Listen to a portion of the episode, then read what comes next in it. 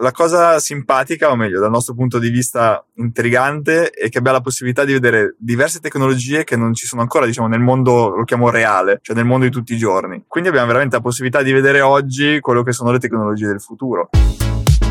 Salve a tutti, siete all'ascolto di Insider dentro la tecnologia, un podcast di Digital People e io sono il vostro host Davide Fasoli.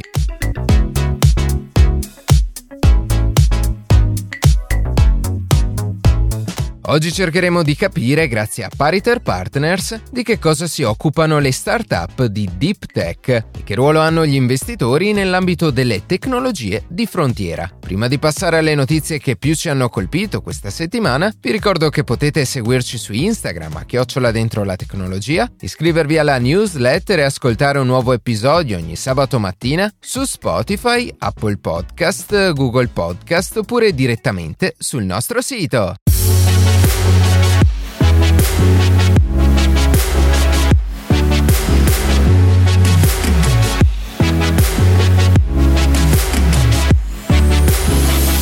Una lettera inviata alla Federal Trade Commission degli Stati Uniti, la NASA ha espresso le proprie preoccupazioni relative al significativo aumento del numero di satelliti orbitanti che, oltre a influenzare negativamente le osservazioni astronomiche, potrebbero in futuro compromettere la sicurezza delle missioni scientifiche con operatori umani. Il dibattito che riguarda l'elevato numero di oggetti orbitanti è in corso da diverso tempo, ma con l'arrivo negli ultimi anni di progetti volti a fornire connettività internet per via satellite, satellitare, le preoccupazioni sollevate dalla comunità scientifica astronomica stanno aumentando sempre più, anche perché a distribuire internet a banda larga non vi sarà solamente il progetto Starlink di SpaceX, che intende arrivare a una costellazione complessiva di 12.000 elementi, ma anche Kuiper di Amazon e OneWeb, le cui flotte crescerebbero di 4.000 unità il numero di satelliti già operativi in orbita terrestre, andando a compromettere così l'osservazione di un cielo notturno già pericolosamente inquinato.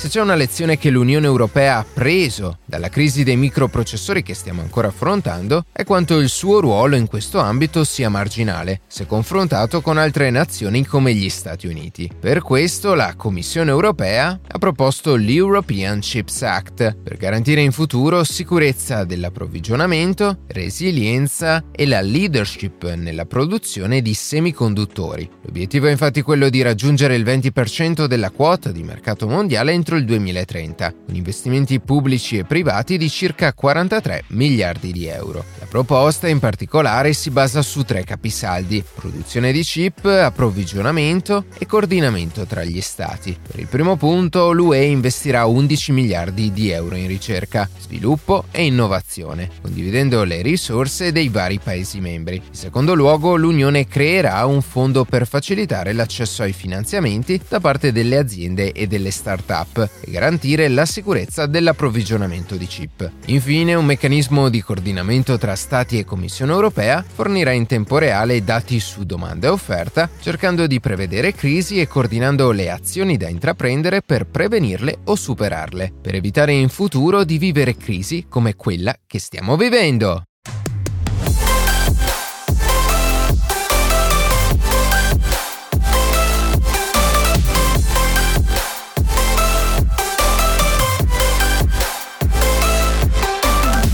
Questi anni abbiamo avuto l'occasione di intervistare tante start-up, anche in una primissima fase di sviluppo, che con il tempo stanno cercando di trasformare un'idea, un progetto nel settore tecnologico e di innovazione, in una vera e propria realtà imprenditoriale strutturata. Per raggiungere questo obiettivo ovviamente non basta la sola determinazione. Fra le tante cose è necessario anche avere delle risorse economiche in grado di accelerare il più possibile la crescita, soprattutto quando si parla di progetti dall'alto valore scientifico e tecnologico. Per approfondire questi argomenti è con noi Matteo Elli, cofondatore di Pariter Partners, una holding che investe in società deep tech.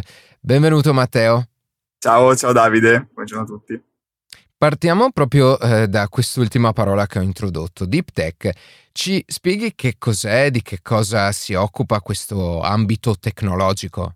Sì, ottima domanda. Diciamo che deep tech, per come lo intendiamo noi, noi investiamo appunto in, in realtà d'alto contenuto tecnologico che spesso nascono dal, dal mondo scientifico, quindi sono il frutto di, di anni di ricerca, di sviluppo tecnologico, eh, ovviamente puntano al futuro e, quindi sono realtà eh, basate su tecnologia hardware o software, eh, tecnologia ovviamente di frontiera, quindi tecnologia che non troviamo sul mercato ad oggi, ma è la base per sviluppare quelle che saranno le piattaforme tecnologiche del, del futuro. Quindi se vogliamo tradurla in poche parole, in maniera molto semplicistica, eh, è una realtà ad alto contenuto tecnologico che affronta tematiche di tecnologie di frontiera per risolvere problematiche diciamo, attuali ma soprattutto del futuro. Sì, quindi sono mh, delle realtà che si distinguono dalle, dalle start-up eh, tecnologiche in generale eh, per questo elevato elemento di innovazione tecnologica, questo profondo elemento eh, di innovazione tecnologica. E in generale ci fai qualche esempio di alcune ehm, start-up di deep tech che, ehm, che ci sono a livello globale? Sì, guarda, qualche esempio, eh, anche prendendo spunto da, da, da, altre, da altre, geografie, eh, posso farti qualche esempio su alcune tematiche. Eh, ad esempio, negli ultimi anni si è sviluppato e sta accelerando tutto quello che è lo sviluppo di eh, alimenti come carne, proteine sviluppati in laboratorio, eh, piuttosto che nuovi materiali che hanno tutta una serie di nuove performance differenti in termini di resistenza al calore, resistenza alla velocità, eccetera. O per farti un esempio di una realtà in cui abbiamo investito noi, una realtà italiana, ehm, c'è una tematica molto interessante legata alla printed electronics, che è l'elettronica stampata. Quindi circuiti, eh, quelli che noi vediamo, siamo abituati a vedere come board verdi con sopra i chip e microchip neri, eh, immaginiamo la stessa situazione però completamente stampata su un foglio trasparente di plastica. Questo è un esempio di tecnologia di frontiera piuttosto che tutta la tematica legata al mondo della robotica, quindi automazione spinta, eh, sia in ambito industriale, ma la cosa più interessante che sta emergendo e ad oggi abbiamo la tecnologia per affrontare questo tipo di tema è l'automazione spinta di azioni non complesse. Quindi molto semplice, impacchettare un, un box della frutta piuttosto che fare un hamburger o pulire i pavimenti. Ecco, ora la possibilità di, di accedere a tecnologia robotica a basso costo ci permette di sviluppare questo tipo di, di, di sistemi. Ovviamente non li vediamo sul mercato oggi, li vedremo tra 5, 7, 10 anni, però ad oggi si sta lavorando su quei sistemi e su queste piattaforme tecnologiche. Sì, quindi si tratta anche di, di, investire su qualcosa che appunto oggi non è una realtà, ma eh, lo, lo, sarà mm, fra qualche anno. E quindi Ampliando la domanda anche a, um, alle startup in generale, al ruolo in, in generale degli investitori nel, nel settore tecnologico, eh, perché è importante la figura del, dell'investitore, chi svolge il vostro lavoro in ambito tecnologico e qual è poi il contributo concreto che riesce a dare all'interno di, di una startup? Allora, diciamo che in primis è determinante e fondamentale il team in cui si investe. Quindi l'asset e le persone su cui, su cui si va a investire sono di fatto l'asset più importante. Poi l'investitore è diciamo, un, un, un, enzima che accelera la reazione piuttosto che un supporto a velocizzare lo sviluppo. Um, però appunto la parte fondamentale, e questo ci tengo sempre a ribadirlo, è il team, sono gli scienziati, i ricercatori, gli imprenditori che, che, stanno, che stanno, sviluppando la loro, la loro attività imprenditoriale. L'investitore è fondamentale, importante, non tanto dal punto di vista del capitale, dal mio punto di vista, nel senso che il capitale è una commodity, diciamo, non ha colore, non ha odore, è, è uguale l'un con l'altro. Quello che cambia è l'approccio dell'investitore ed è qui che personalmente proviamo ad avere un approccio totalmente diverso ed è fondamentale essere presenti, essere di supporto, eh, avere un confronto sempre costruttivo e essere molto curiosi però è fondamentale in, soprattutto su investimenti appunto eh, in realtà ad alto contenuto tecnologico che nascono magari da ambienti scientifici proprio per sviluppare quell'approccio imprenditoriale all'interno del team e soprattutto dare una linea guida, una direzione verso lo sviluppo sia della tecnologia che del team e poi per diciamo, andare verso quello che è il mercato, che seppur non è un, un percorso diciamo, che eh, riguarda un anno o due anni, però eh, lo sviluppo tecnologico deve già prevedere quello che può essere il potenziale mercato, quello che è la necessità del mercato. Quindi al di là del capitale, come dicevo, è una commodity, è l'approccio e il supporto continuativo che, che necessita il team proprio per creare quel percorso che li porta a fare azienda, a fare impresa.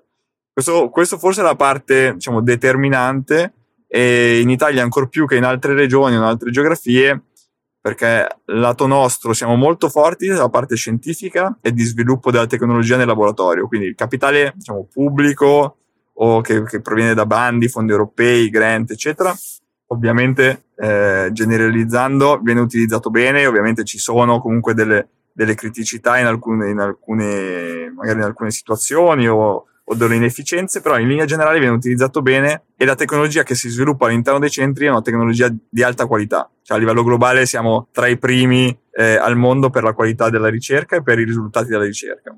Quindi per creare valore su quei capitali che sono già stati investiti è necessario affiancare questi team non solo col capitale ma anche con le proprie competenze.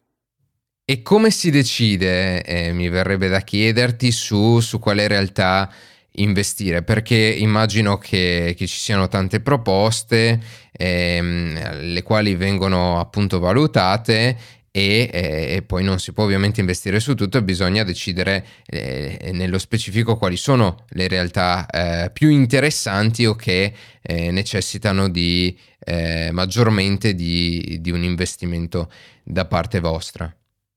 Sì, come ti dicevo, principalmente, allora, chiave, il punto fondamentale, come dicevo, sono le persone del team, quindi si parte, si parte da questo, eh, a livello di competenze, interazione a livello del team e anche lo, lo spirito che, che, hanno, che ha eh, verso il voler fare impresa. Questo è fondamentale, cioè, avere un team non committato, non impegnato sul progetto, che non ci crede in prima persona, eh, diventa impossibile investire.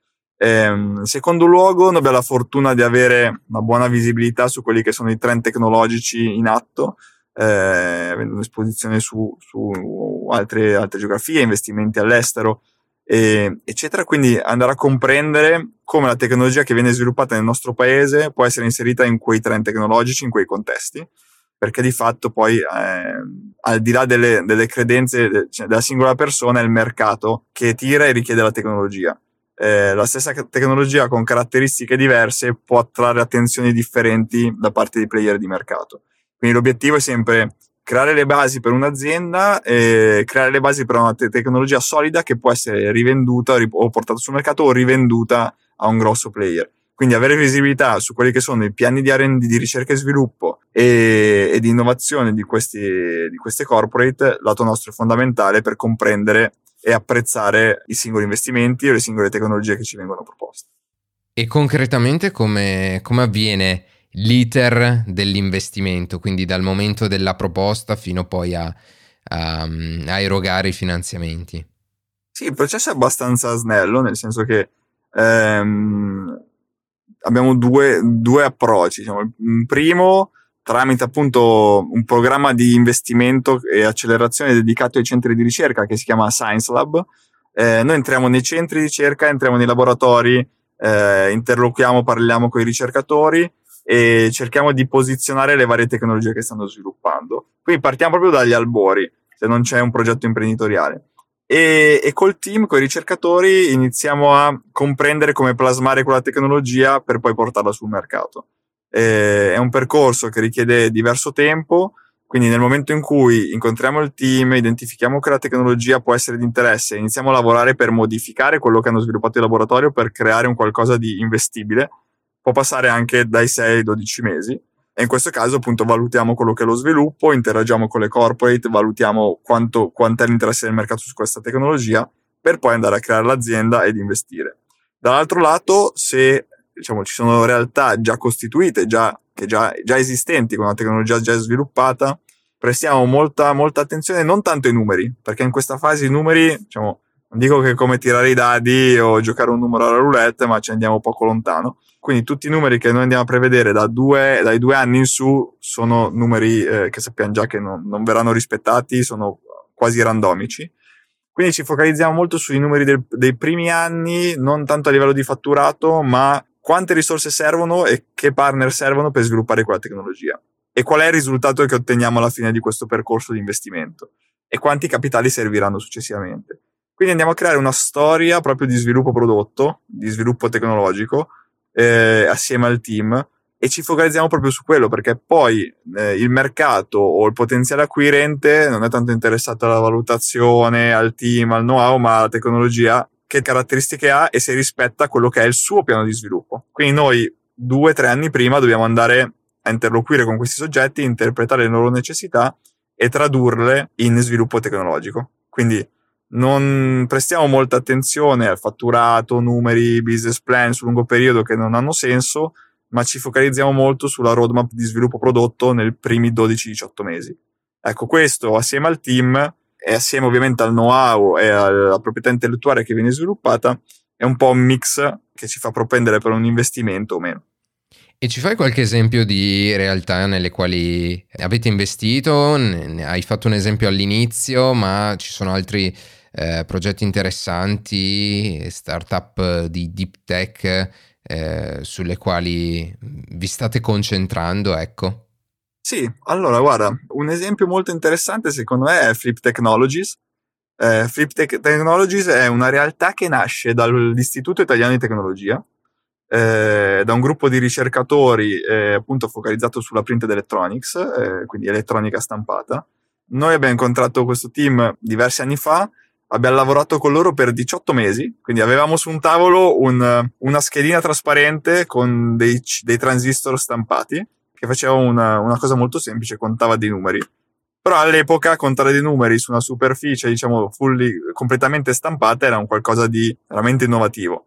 Da lì abbiamo, come dicevo, abbiamo lavorato 18 mesi per comprendere come quella tecnologia lì po- poteva essere portata sul mercato e ovviamente c- c'erano delle dinamiche a livello di necessità di portare l'elettronica su alcuni dispositivi, non lo so, ad esempio su delle etichette intelligenti. Quindi puoi immaginare tutta una serie di realtà che lavorano nel mondo delle bevande, del packaging. Questo poi ha portato appunto a completare nei 18 mesi il team eh, si è riusciti diciamo, a coinvolgere in tutta una serie di attività negli Stati Uniti, in Europa, in Germania. Eh, siamo andati a costituire l'azienda, abbiamo completato un round di investimento da circa un milione. Ora, dopo due anni dall'investimento, siamo a un livello per cui eh, il team è passato da tre persone a sette persone. Ora si sta lavorando su un nuovo round di investimento con l'obiettivo di creare la prima pilot line mh, mm, per l'elettronica stampata in Italia e una tra le prime in Europa.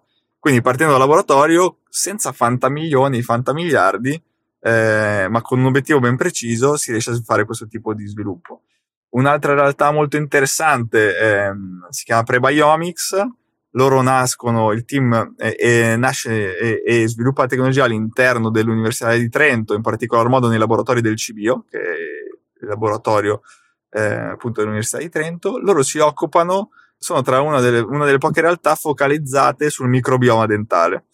Quindi, diciamo, noi, ognuno di noi nella bocca ha una sua, diciamo, fauna eh, differente l'uno dall'altro. Questo team aveva identificato la connessione appunto di questo microbioma con tutta una serie di potenziali malattie, potenziali diciamo, reazioni del corpo umano quindi andando a mappare il microbioma dentale, il trend, diciamo, all'epoca e al momento era quello, diciamo, microbioma intestinale. Non è proprio fantastico come argomento. Loro invece a livello dentale riuscivano a mappare tutta un'altra serie di potenziali malattie e anche in questo caso siamo partiti con una, una tesi di dottorato, da quella abbiamo creato un modello di business e ad oggi loro detengono il più importante database di microbioma dentale al mondo.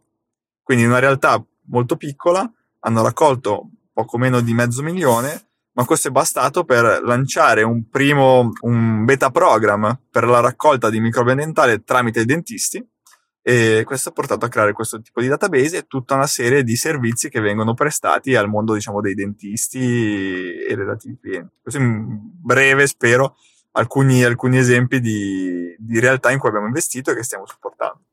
Immagino che per um, chi svolge appunto il vostro lavoro sia importante avere anche una prospettiva su quali saranno eh, in futuro, quali sono i trend per il futuro nel, nel, settore tecnologico.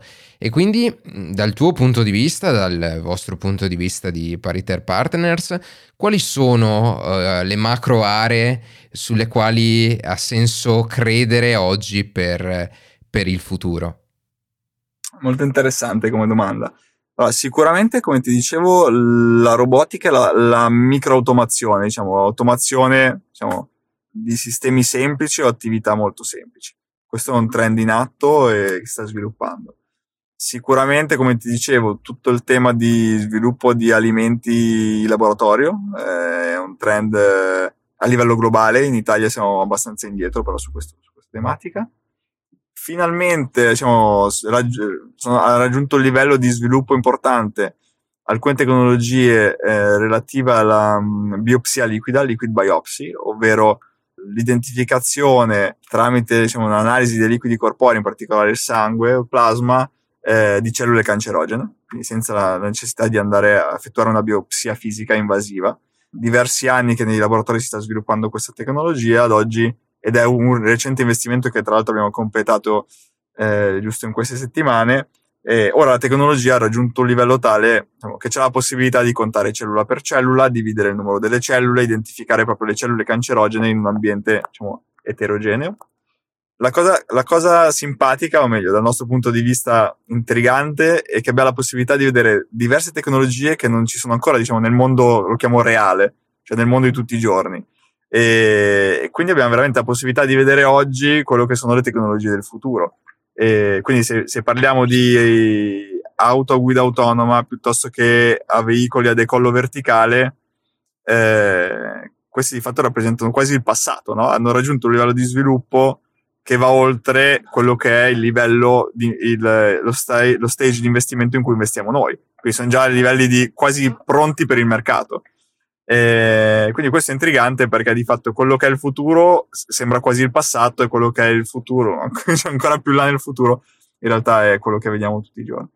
Quindi a livello, per farti qualche altro esempio, a livello di tecnologie spaziali, c'è tutto un tema di, di a livello di microsatelliti, costellazioni di satelliti, mh, mm, nuovi materiali per lo spazio per eh, aumentare la capacità computazionale dei, dei device queste sono in linea generale eh, le tecnologie su cui stiamo, ci stiamo, stiamo prestando attenzione e su cui stiamo svestendo.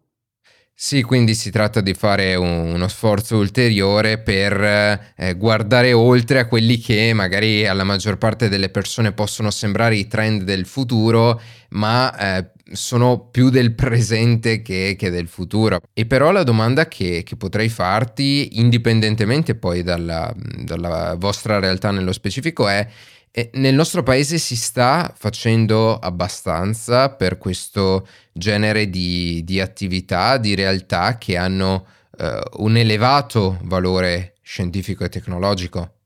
Allora, devo dire la verità, nell'ultimo periodo, quindi diciamo, negli ultimi due o tre anni, c'è stata un'accelerazione a livello di eh, investimento e creazione di nuovi fondi, nuove realtà, quindi ci sono diverse risorse a livello istituzionale, eh, diciamo i cosiddetti fondi di fondi o investitori che investono in fondi o investitori istituzionali. Quindi ha dato un grosso slancio e eh, c'è sempre più attenzione rispetto a questo tipo di investimento. Poi c'è il livello sotto, quindi il livello di investimento dei fondi, quindi investimento in, in realtà innovative. Su questo siamo, anco, ancora un po' a rilento, nel senso che c'è ancora, almeno a mio avviso, nel mondo del venture capital, eh, un po' di avversione al rischio su realtà veramente innovative ad alto contenuto tecnologico. Si tende ad investire quando un qualcosa è, è già evidente, no? Quindi c'è stato, o c'è stato un feedback dal mercato, c'è stato qualcun altro che ci ha investito, si è avuto una conferma che quella cosa può essere di interesse. Ecco, in realtà forse bisognerebbe investire un po' prima quando nessuno o veramente in pochi prestano attenzione a quel, um, a quel potenziale innovativo, a quella tecnologia. È lì che, che noi proviamo, anzi ci posizioniamo e dove andiamo ad investire. Questo per noi è un problema perché a volte ci troviamo a essere da soli come investitore ed è difficile in Italia coinvolgere altri investitori su alcune tematiche eh, veramente, non dico futuristiche, ma diciamo eh, molto avanzate a livello di tecnologia.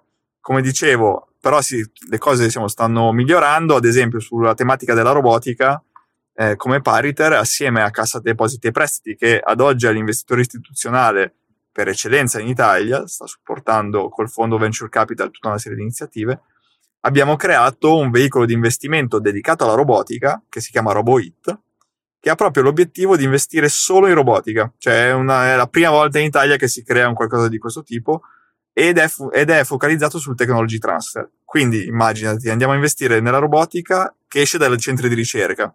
Cioè fino a pochi anni fa era impensabile una roba del genere in Italia e siamo riusciti a sbloccare un po' questo, questo, questa situazione. Quindi diciamo, abbiamo creato questo veicolo e, che avrà una dotazione di investimento massima di 20 milioni, che è già attivo all'interno dei centri di ricerca. Quindi questo è un esempio di come, di come le cose stanno avanzando. Ovviamente, come dicevo prima, se andiamo a vedere l'investimento in scienza e nei centri di ricerca, l'investimento è veramente importante non è vero che siamo indietro, magari siamo più lenti, ma non siamo indietro a livello di tecnologia. Le cose si, si incastrano quando dal laboratorio devi passare all'investitore privato. Ecco lì, lì le cose rallentano, l'investitore privato è un po' avverso al rischio, ci mette un po' più di tempo ad investire e in, queste, in questo mondo le cose vanno velocissime. Quindi anche 6 mesi, 9 mesi, 12 mesi di ritardo equivalgono a anni luce in altre tipologie di mercati.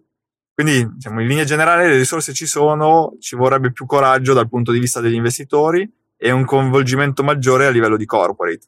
In Italia sono veramente poche le corporate che investono ticket importanti su questo tipo di iniziative. Quindi non parlo di 10, 20, 50 mila euro, ma ticket di un certo livello che permettono veramente lo sviluppo de- di queste tecnologie. Va bene Matteo, grazie per averci eh, raccontato quale può essere l'impatto di, eh, di chi come voi svolge una, eh, il ruolo di investitore in realtà tecnologiche e in special modo appunto come, come abbiamo avuto modo di sentire per tutta la puntata, in special modo di, di Deep Tech. Grazie e buon lavoro e a presto. Grazie a voi, a presto.